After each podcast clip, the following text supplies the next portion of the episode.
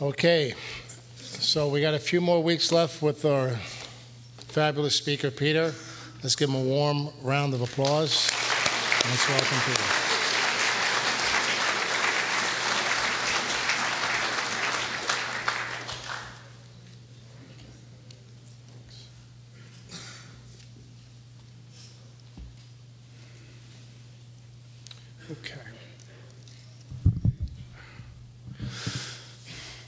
My name is Peter, I'm a recovered alcoholic. Grateful to be alive and sober and part of a sacred place called Alcoholics Anonymous, and uh, glad to be here into the far term. We got about three weeks left of this, uh, so I thank all of you hanging in there with me and allowing me to speak freely as Spirit moves me. Uh, God separated me from alcohol June 23rd, 1988 and I am a recovered alcoholic. And as I say often, uh, if I didn't say that, I'd be falsely humble. I'm no longer seeking reco- being a recovering anything or hanging in there, but to seek uh, getting recovered and to stay recovered and to grow in understanding and effectiveness, which is pretty much what to- tonight's talk is supposed to be about growing in understanding and effectiveness. A loving God separated me from alcohol June 23rd, 1988. And I'm grateful for that. I'm grateful for everything that's been removed from me in my life. I think I shared a few weeks ago, it seems like the more God removes from me, the freer I get. And I'm no longer looking for external conditions to remedy this internal condition called alcoholism. I'm no longer reaching out there so I can feel okay as a way of permanent sobriety, but asking God to remove what's ever in the way to a surrender. My poverty spiritually has been so deep that the only inheritance I can get is from God.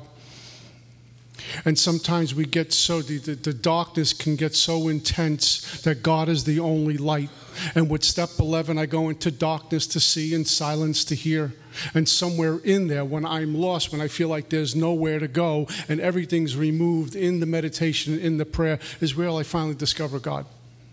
Where there's nothing left but me, where there's nothing left but God. I was talking to someone earlier about practicing meditation and uh, no attachments to where we're supposed to go in meditation, no attachments to how it's supposed to feel like, what it's supposed to look like. But we get to a place where we actually feel lost in meditation. There's nothing to grab onto, and it can feel unsettling, but that is meditation. Why stop knowing And there's no mind trying to grab onto, well, it's supposed to feel this way. And the only path, the only way I can see the path is by the, the light that burns in my heart to experience God because it's a path I've never walked before, going to a destination I've never experienced before. And most folks will bail out on that because we want instant gratification. I meditated on Moses. I prayed for 10 minutes, I'm having visions now. Right? But how do we get here? I mean, we've done a lot of work over the last uh, couple of months, and it starts way back in step one. And is that drive to, uh, in desperation, to get free still with me by the time I land in step 11? Or if I become comfortable and rest on my laurels? Now I'm looking little by slowly to get external conditions to remedy what's still ailing me because we can experience reemergence of ego right about now. You know, we've had some little experiences, we've had little uh, moments of awakening. Maybe we're uh, self employed and we're making some money, self supporting through our own contributions. We got the little relationship, the little AA relationship, usually blindly to blind. We're both going in the ditch, but we don't know that. You know, she's wonderful. How long she's sober? 20 minutes, but it's going to work out. You know,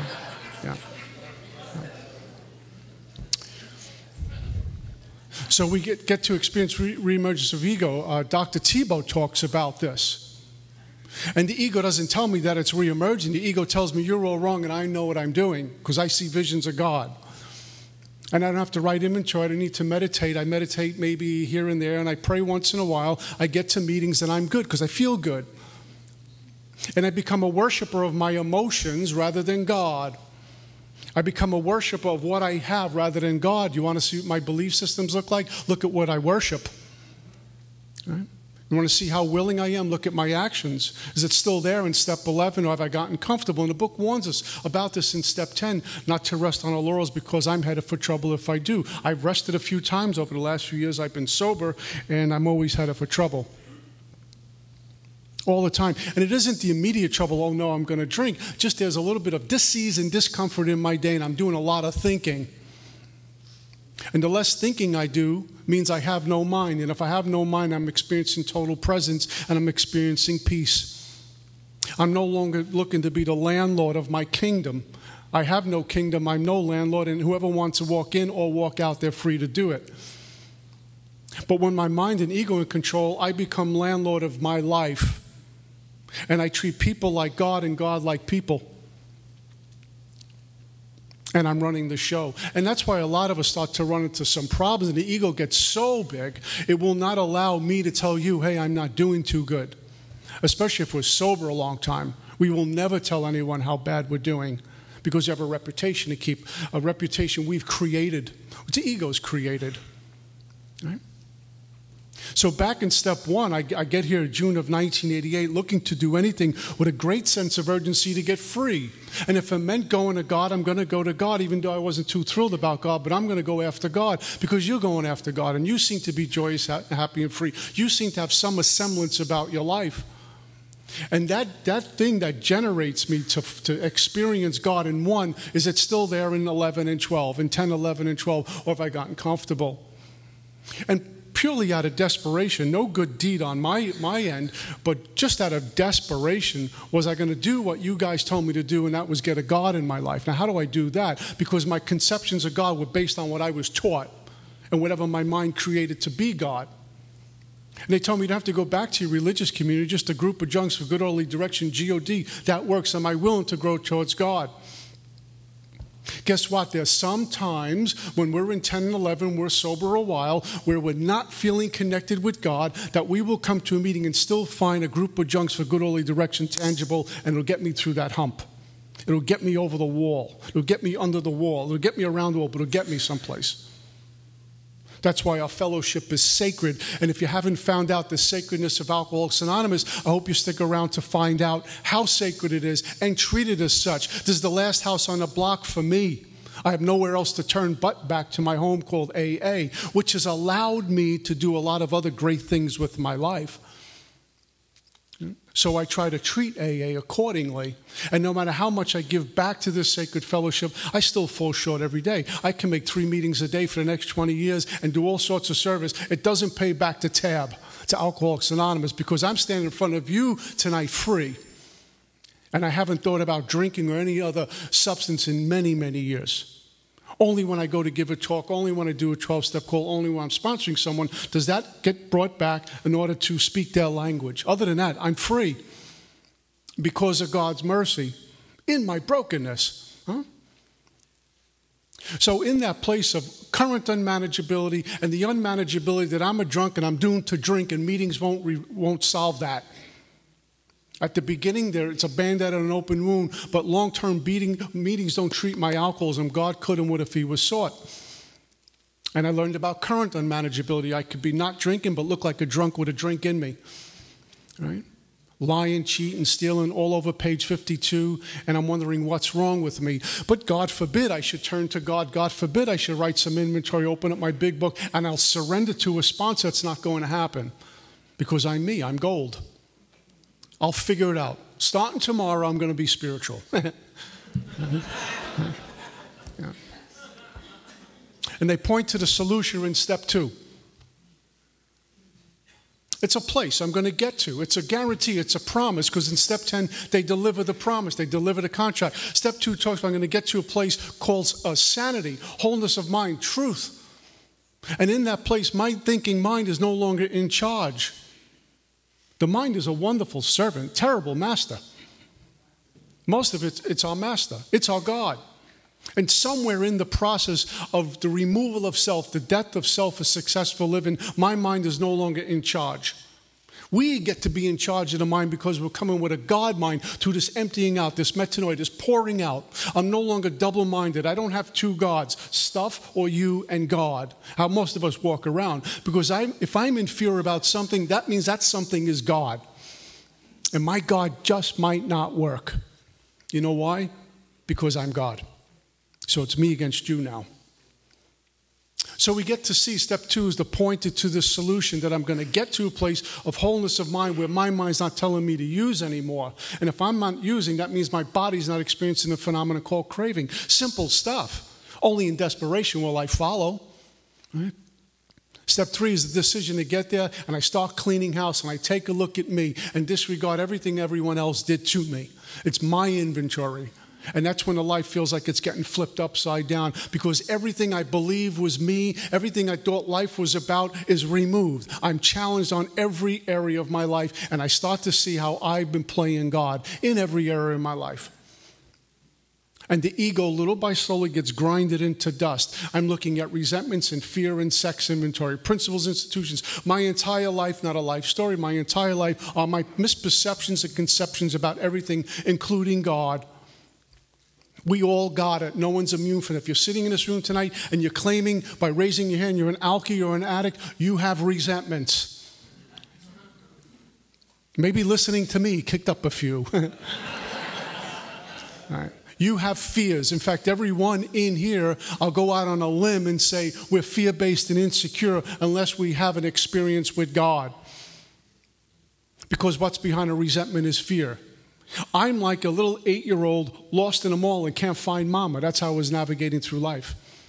Just crying and screaming and bouncing off of people and walls. I don't know what to do. I'll figure it out. No, I won't. And the more I try to figure it out, it's like trying to swim in quicksand. Nice effort, but I'm going nowhere. And so I write all this stuff out, and God is the one who's allowed me to write. And I sit down with the sponsor in five, and I finish that body of work, and I'm looking at what's left over. My first step for life, which is step six and seven, the nuggets, the defects of character, or the shortcomings, same thing. And those are the things, if I don't turn to God with, they will deal with me, and they'll take me back out, little by slowly drift me away from you, from God, because my defects are God to me. And they can disguise themselves, and the defects have defects are called friends, and they have more defects. And I start to be attracted to people who are unhealthy. You want to know how good you're doing? Look at the company you keep. Right? Everyone just got up and moved to the other side. and sometimes we go right past six and seven because it's only a couple of paragraphs that are not necessary. Remove six and seven from the 12 steps and see how lopsided the whole program is, right? It's a constant surrender. It's in black and white my brokenness that I surrender to God with, my defects of character. And even though we get recovered, defects of character will show up. We're not immune to defects of character. As long as I'm thinking, I have defects. That's why the goal is to have no mind, no thought. And little by slowly, we start to experience these gaps of having no mind, where we're absolutely present. We're not thinking about later on or before. We're thinking about we're here now with you. And in that moment, we're completely free. And that starts to open up, and they become larger and larger. And suddenly, we're walking around, no thinking. We think we have to think. Got to figure it out. Let me, let me get a plan. Let me, let me think about this. Bad news. What is God telling me to do? I have now a life of invitation for years, a life of invitation, which means I don't need to get balance in my life.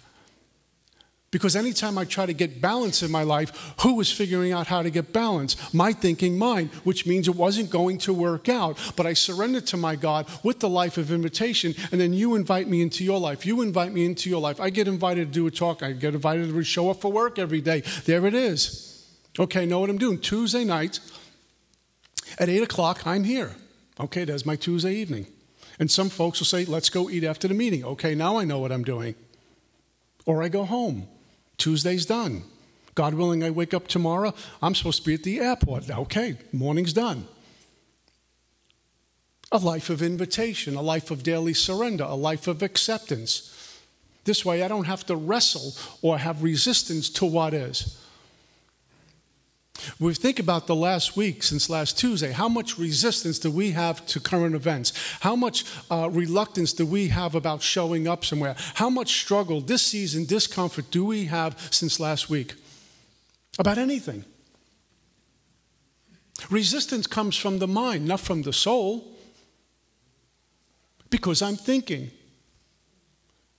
When you look into a new, uh, newborn child's eyes and you melt, that's what children do because they ooze God. You're not thinking, I love this child. Love doesn't need to think, anger, resentment does. Got to replay it, got to replay it, got to replay it. So, how much thinking did we do this week? We want to gain the world and lose our soul. I was like that from a long time. I grew up in Brooklyn, New York, the capital of materialism on the wor- in the world. Get stuff.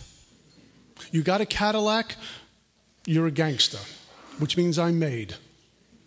I'm a superstar. Got a lot of jewelry, I'm superstar. Got stuff, got the bigger house, have a wife, a few girlfriends, just I'm, I'm a big shot.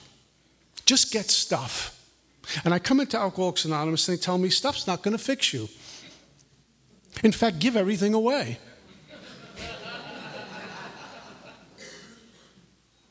Outer riches in inner poverty, gain the world and lose your soul, huh? That's how people operate out there. In Alcoholics Anonymous, they told me just the opposite.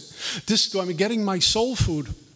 Am I nurturing the soul? We'll spend lots of time getting dressed, lots of time uh, uh, uh, counting our money, lots of time acquiring things. How much time do I spend with God? How much time do I uh, spend nurturing the soul? Because at the end of the day, that's all I got. And this soul will be here for a thousand years from now. The body's going to get old and go away. God's going to call me home one day. What kind of legacy do I leave? Or how many bodies in my path did I leave? Because it's going to happen to us at some point. We don't like to think about that. One day, God's going to call me and you home. Am I going to go gracefully? Or am I going to struggle and fight and kick and scream because I'm not done yet with guilt and remorse for all the people I stepped on? It starts right now. Walk in the sunlight of the Spirit. I close my eyes and go home. The same way I walk here. People ask me, Are you nervous about doing this? Why? I'm not speaking. I hope I never show up for these things. Right? Step eight talks about make a list. And I become willing to that list. And step nine, I go out and make amends. And the tree is getting pruned, and I'm getting freer and experiencing more of God if you're not free tonight, don't you want to get free? If you're free, do you want to experience more freedom? That comes through the process of making amends and growing understanding and effectiveness. Because if I'm still driven by the voices of the past, how could I be present now? How could I move forward if I'm still looking at my current stuff with old voices, old perceptions, old conceptions, old eyes? I can't do it. I have hypocrisy in my soul at this point. I'm holding on to old stuff and I'm trying to be present with God. It doesn't work. They will collide. And so I go out and make restitution. I go out, do all the things God allows me to do in step nine. And then one day I wake up and realize I'm not thinking about drinking and I feel awfully light, wearing the world like a loose garment, be in the world, not of the world. And I'm having mercy without judgment on people. Things are starting to change. I came into AA, I judged everyone. And if you screwed up, I'd gossip about you, have no mercy on. That's how I was brought up. That's what the neighborhood was like. Talk about everyone so I can rise myself above everyone. But when I gossip, it's good gossip. When you gossip, it's gossip. And the road narrows on this path. When we hit 10, 11, and 12, we're in, we pass through that archway and we enter the world of the Spirit, we get sick quick. I get sick quick. Start gossiping, start backstabbing, start cheating and stealing. It just doesn't work anymore. You can feel the weight of the hypocrisy in the soul. I'm claiming God with my lips, but my action shows something completely different. I need to be all in, a journeyman, surrendering to God the question we have to ask ourselves when we look in the mirror and no one's around, am I all in? Am I a messenger for God? Am I an agent for God? Am I all in? Or am I doing just because it's convenient until things get better, until I work this out? Or am I all in? Whether things are going great or things aren't going great, I'm an agent for God and I come here to serve, not to be served. If I'm working my 11th step regularly, I'm probably all in. If my meditation is, vac- is, is null and void, my nightly review doesn't exist. If I'm checking in with God while I'm driving on 95, that's my prayer life. I have no meditation life. I'm not accountable to anyone. I'm not all in, and I'm going to get drunk. And I speak for myself. I'm half stepping, I'm half measuring. I'm running the show again. My ego says, We'll do it tomorrow. You're okay right now. That's a little extreme. Look at us. We're good. I'm comfortable. You're not doing step 11. According to my big book, and if I don't have step 11, I probably am lacking in step 10, which means I probably haven't completed amends, which means defects of character have gotten very, very sharp. And I can't tell they're there. You can. But defects are running the show again. I'm not accountable to anyone. Turning it over, I've taken it back. Insane thoughts are replaying, and I have current unmanageability, and sooner or later, I need a drink just to breathe again. And when that day comes, my ego will never announce its arrival. The way we go forwards through the steps, we go backwards through the steps just as quick. Going forward, I can feel something happening. I can feel enlightenment. I can feel free. Going backwards, it happens, and there I am drunk at a bar in some crack house. The, the past few weeks, I, I work in a treatment center business. Past few weeks, I've seen a lot of guys show back up in a detox. And I sat with every one of these guys and I said, You shouldn't do this, and you shouldn't do that, and you better do this, and you better do that. They did just the opposite, and they're all drunk again. When my elders in AA told me go left and not right, I went left and I didn't go right. So if I'm still running the show, the depth of my willingness is manifested in my actions. If I'm still running the show and think I can start recovery tomorrow, I'm headed back to a drink again. It's that simple. How teachable am I, especially when we're in step 11 and we've been around here a while? Am I following direction? Right? My first six months in Alcoholics Anonymous, I start to feel good after a couple of months, and I thought I can kind of rest on my laurels a little bit. Just think of the arrogance that I walk with. Not even six months, and I was resting on my laurels. I was getting comfortable, and I started to chase things that I shouldn't be chasing. And almost six months to the day, I got really, really thirsty, and it just showed up. It was December 22nd, 1988. I wanted a drink really bad just to get some relief, just to get some ease and comfort, because life on life's terms was killing me. And that was my awakening, my rude awakening that I can't live life on life's terms. I fell miserably. So I live life on, on God's terms today with the surrender. And somehow things kind of just evolve. The knot gets unknotted, that feeling in the gut gets opened up, and we get free. We start to experience ease and comfort. I mean, just I'm sober 25 years. Just think of walking around for 25 years wrapped up tight with resentments and fears and anger and frustration. I can never survive it because I always want instant gratification. And if I had a few years in AA like this, I would have been drunk a long time ago. Cunning, baffling, and powerful, a subtle foe. It'll lay in wait. It doesn't care what I'm doing with my life, but it wants me drunk. And so, step 10 talks about entering the world of the spirit where sanity returns. And I have my walking around step, my gut, uh, my gut check step. Turn, watch, aware, observe, pause. Take that from the 11th step as I go through my day. I write some inventory. I discuss things with someone immediately. I'm accountable, accountable to some folks, and I'm cleaning up my day. My 11 step practice. How free do I want to be?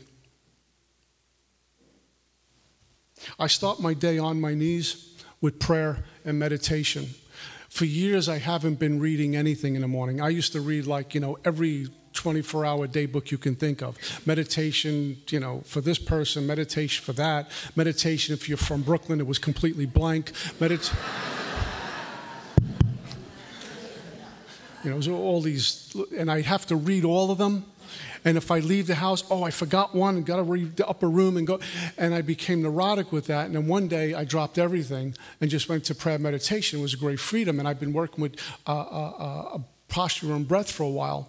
I just started reading scripture in the morning a couple of months ago.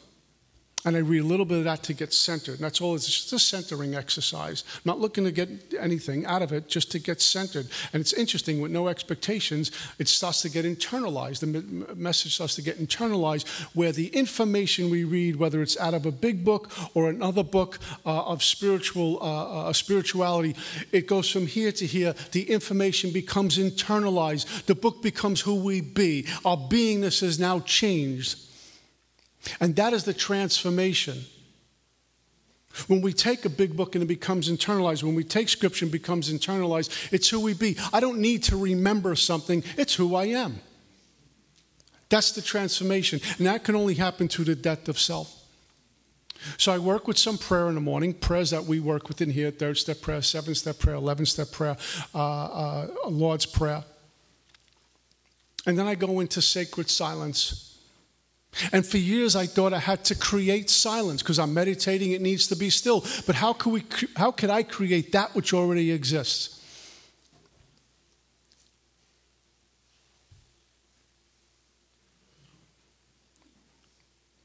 Hear it? The thunder of silence. Now I talk and it interrupts the, it interrupts the silence. My natural state of beingness, our natural state of beingness is stillness. That's where we come from. That's where we return to.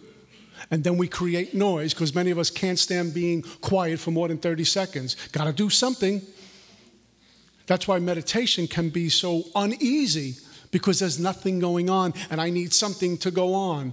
I need to attach something to me. Can't create that which already exists. So I go into meditation with posture and breath and found ease and comfort in that. Many folks say people like us meditate to escape reality, when in reality, we're experiencing the only reality that exists silence, God. Because that's the only place I can experience God in the present moment, in stillness. When I'm thinking there's no God there. When I'm in fear, I got my mind running the show. I'm unhooked from God for a moment. When I'm resentment, when I'm resentful, the same thing. The problem is when my mind's in the way. I think God's got a resentment with me too. Like me and God got a resentment against you, so you're in trouble. We start to think God thinks like us. God's not in the business of thinking. He doesn't need to figure anything out. And when I first started meditating, I remember uh, a woman gave me uh, uh, a timer. She said, I want you to work with two minutes in the morning. Two minutes. And she told me posture and breath. Posture and breath is key here. Breathing in one, breathing out two. Seeing the breath, counting the numbers, get unhooked from the mind. And she says, as you breathe and sit, your mind's going to go 20 different places. Don't resist it because you cause more struggle. Just go with it and come back to breath. Come, go with it and come back to breath. Two minutes became three minutes, became five minutes, became eight minutes. I didn't need a timer, and it was part of a rhythm. Meditation, I have found, is a rhythm to it. There's a rhythm to my being now. You can feel it. If anyone's a musician, you know when the band's out of beat, you got to stop and start all over. Some, someone's dragging, someone's out of tune. Same thing with meditation. There's a rhythm to my life, and that comes from that sacred silence. It comes from the God pulse. But I would never experience that if I never tried meditating. And I give attention to this God in meditation, so I sit. My meditation's at least 10 minutes, usually about 20 in the morning. I don't count anymore. But I wait for my God to direct me in that place. I've taken information and questions into meditation, not expecting the answer as soon as I'm done, perhaps in a week, maybe an hour, or maybe from someone else that I meet at work or in an AA meeting. But I surrender that to God as well sitting in posture, giving attention to God, is a surrender. And I wait. And I do the same thing at night after some nightly review when I retire at night. I constructively review my day, my book says. It's not about finding out what a loser I am, it's finding out where I went short, where I fell short, where I fell asleep for a little while which is really the nature of sin, falling asleep, the ignorance that God's in my life, and I start to behave like a drunk without a drink. I mean, I miss the mark. I'll get resentful, I'll get fearful, I'll go sideways. And I take a look at that, because if that stuff starts to grow, it's like cancer. And the only relief is another drink. So I write out inventory at night which I discuss with the sponsor. On Wednesday nights at 8 o'clock, I'm on the phone with my sponsor, and here are my bullets for the week and I show up like a student to the teacher, and he shows me what to do. I'm accountable. My sponsor has a sponsor. I sponsor about 10 men. So we have a thing. We're all accountable to each other. I pray, I meditate, write some inventory, my day is done. But what I started a whole bunch of years ago, I was actually moved to do this. Is I start working with prayer meditation in the middle of the day. I do three a days. In the middle of the day, I work with, uh, uh, um, uh, it's a religious practice with beads, and I recite these prayers, and I go into meditation for about 10 minutes, and every day I will do this. No matter how busy I am at work, I get about 10, 15 minutes, I get an hour, whatever it is, and I will scoot away, go into a parking lot, I'll lock myself in the rest, wherever it is, and I will work with this stuff. Sit in my car, just me and God, get my compass back, get my center back, and go out and do my day. And I've been doing this. There's no thought about it. There's no like what an accomplishment I had. It's who I be now. My beingness has changed from what walked in here in 1988 because of this great power called God. Quite frankly, what we ought to be in Alcoholics Anonymous is a pep rally for the power of God and not apologize for God in AA. We should be talking about God in every meeting we go to. Unfortunately, so many meetings, God forbid, you talk about God. We're getting too spiritual. Don't bring the big book in here. Don't worry about the steps. You don't need them in the first year. And people are dying. Our recovery rate in AA was through the roof when this deal started because it was about getting God now. Our book says, May you find him now! Exclamation. Somehow, 90 meetings in 90 days replace God. 90 meetings in 90 days replace the 12 steps. 90 meetings in 90 days, we're dying because of it. Because we're not directing new people like this guy who got here tonight, get him to God tonight. God doesn't have a busy schedule for him, God doesn't have a day calendar. You have to check in with God's secretary to see if there's an open slot next week. But we have a lamb that's been lost, and we're here. Let's go get him and bring him back to the fold because God's always willing, God's always ready. God's pursuing me and pursuing you for, for a relationship. God doesn't care about my sin. God just cares about me, period. God doesn't care about your shortcomings. God just cares about you, period. And so this God is pursuing me. And some of my experience in step 11 have really flipped my thought process around about God. Isn't it interesting that I am asked to serve in AA? I am asked to serve in my life. I am asked to serve God and surrender to God. And what I find out, God is serving me. God's giving me another breath, another heartbeat. And God will be there when my heart beats its last beat, my breath takes its last breath. God is giving to me. God gives me to AA. God brings me to his talk. God gives me sponsees. God gives me a job. God gives me money. God's serving me, and yet I'm always serving God. The whole thing is upside down to the mind. My mind can't wrap its arms around this great power, this, this, this loving power, this forgiving power. So, how come our meetings in AA don't talk a lot about God? We hear war stories. Oh, we'll hear a lot of war stories. Oh, war, we got great war stories. We'll go to a meeting here an hour pitch on how bad it was, and that's it. Let's close with the Lord's Prayer. what?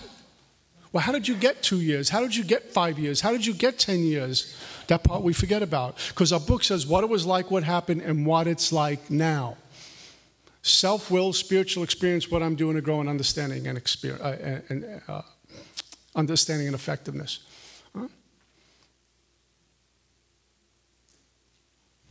On awakening, we think about the 24 hours ahead, right? We ask God to direct our thinking. My book tells me, Pete, go to God, let God do your thinking for you. Because you know we could wake up at 6 a.m. by 6:15, the day's ruined. Right? I broke a shoelace. You see what I mean? It's always me over shoelace. Right?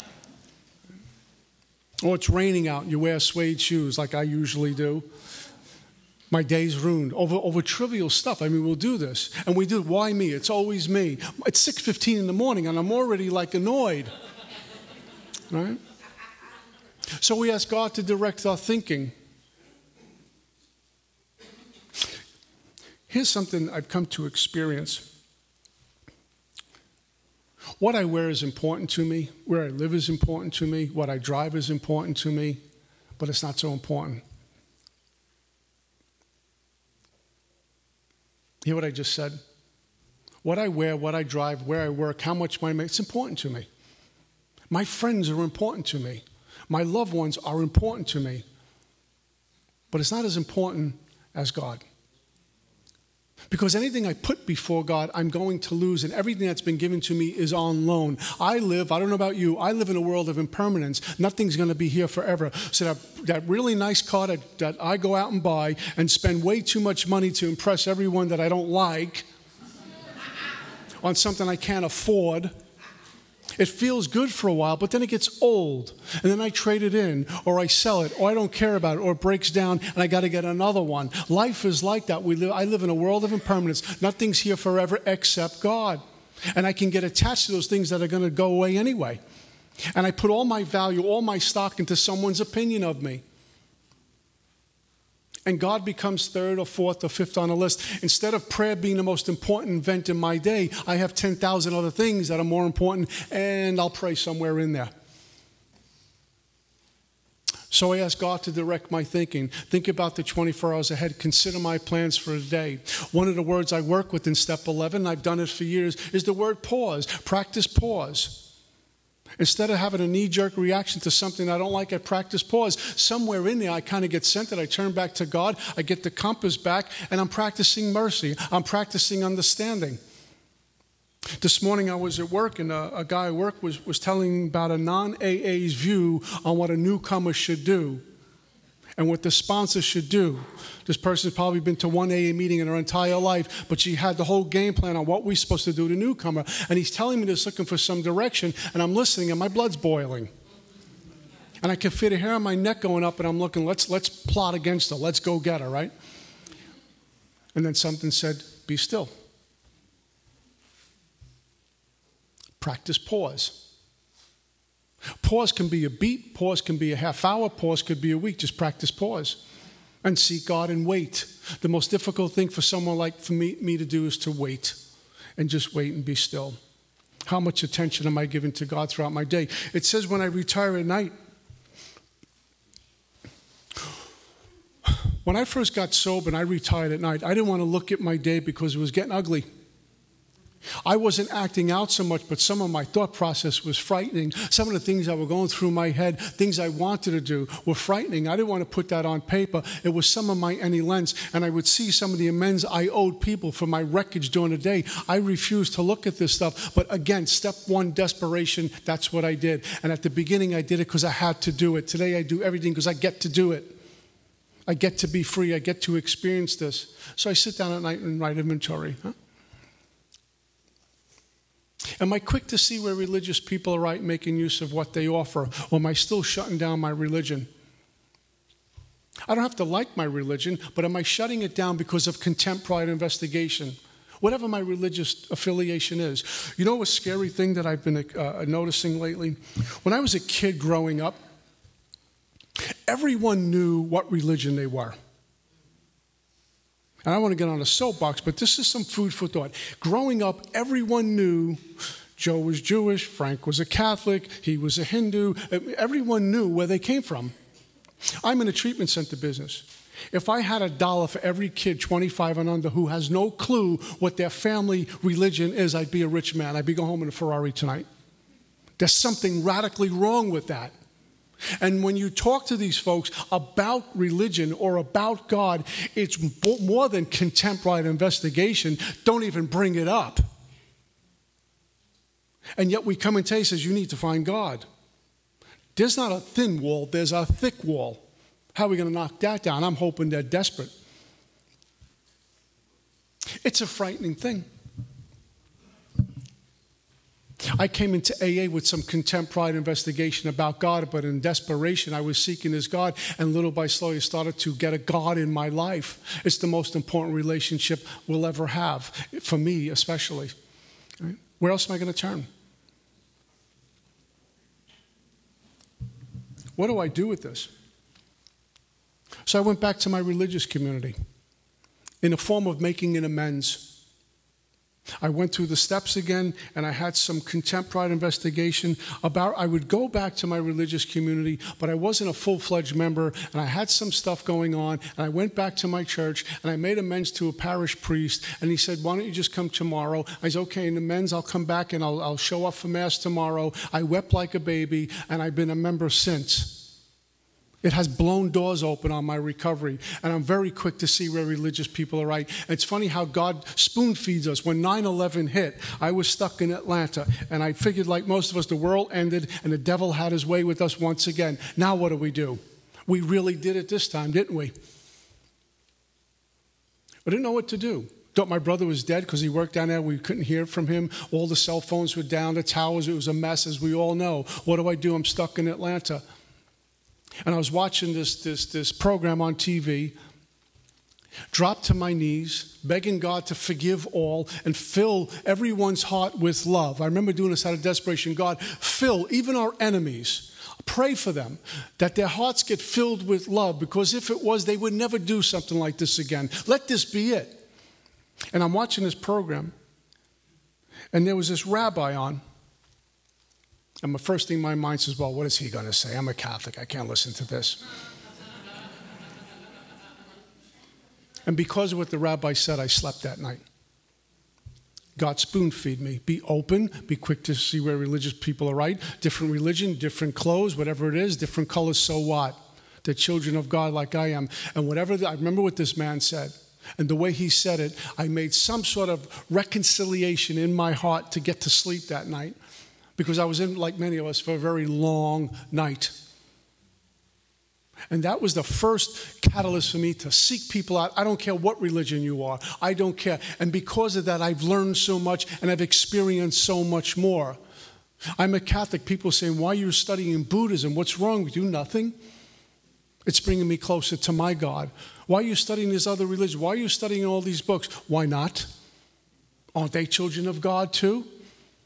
Right? Don't we fight wars over because you're one and I'm the other? I'm not doing that. There's no more, more war in my life. And what it has done is my life has come, taken the 180. The same God I grew up with, who I had contempt for, scoffed at, and criticized, I've been brought back to that same God with a new set of perceptions and conceptions about that God, with the relationship with this God, because of all the influences I've got because of my openness, which the 12 steps have done. They have pried me open with the jaws of life to receive and then to give away all information. I don't care what religion it is.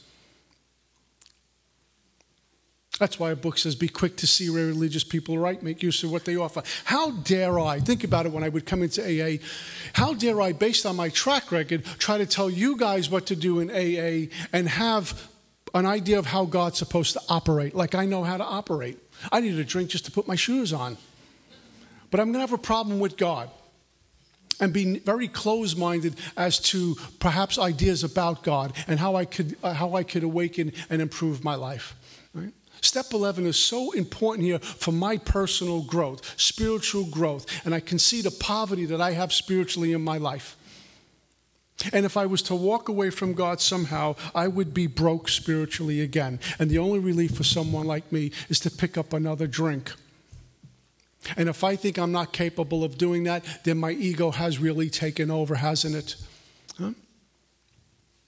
So I guess the question is what are we doing to grow in understanding and effectiveness? What's my prayer life look like? What's our life of meditation look like? How often do we pray? How often do we meditate? How often do we surrender to God? Am I able to practice these principles in all my affairs when others around me are not? What's that look like? Do I write inventory at all? When's the last time I picked up a pen and paper and wrote inventory and then discussed it with someone? Do I have a sponsor? Is my sponsor taking me through the steps or we just talk? If I had a terminal, another terminal illness other than alcoholism, I'm seeking out the best doctor on the planet and I'm going to follow everything he tells me to do because I don't want to die. Come into AA with a terminal illness called alcoholism and we write the prescriptions. We come up with the remedy. Sponsor said go left. I'll go just a little bit left, but I'm going to go back right again because it's after all, it's me. And then we die. So, what's our 11 step practice look like? I'm very grateful for this work. I'm grateful to where I've been brought to as well, and my belief in God, and my faith in God, and my trust in God. But I'm no longer a seeker of belief or faith. I'm a seeker of experience. I know when I was out there, if something looked good, I take your word for it. Until I ate it, drank it, shot it, snorted, I didn't know what it was like. Then I had a little experience with it. I says, Give me three. It's the same thing with God. I need to have an experience, my own personal experience with God, so I'm no longer a seeker of belief or faith, but a seeker of experience. I seek God with the desperation of a drowning man. I'm very grateful for that sense of desperation, that sense of urgency after 25 years. I hope it never leaves and continue to be of maximum service to God and be a better effective agent for God. I'm either growing or I'm going, or I'm going. Huh?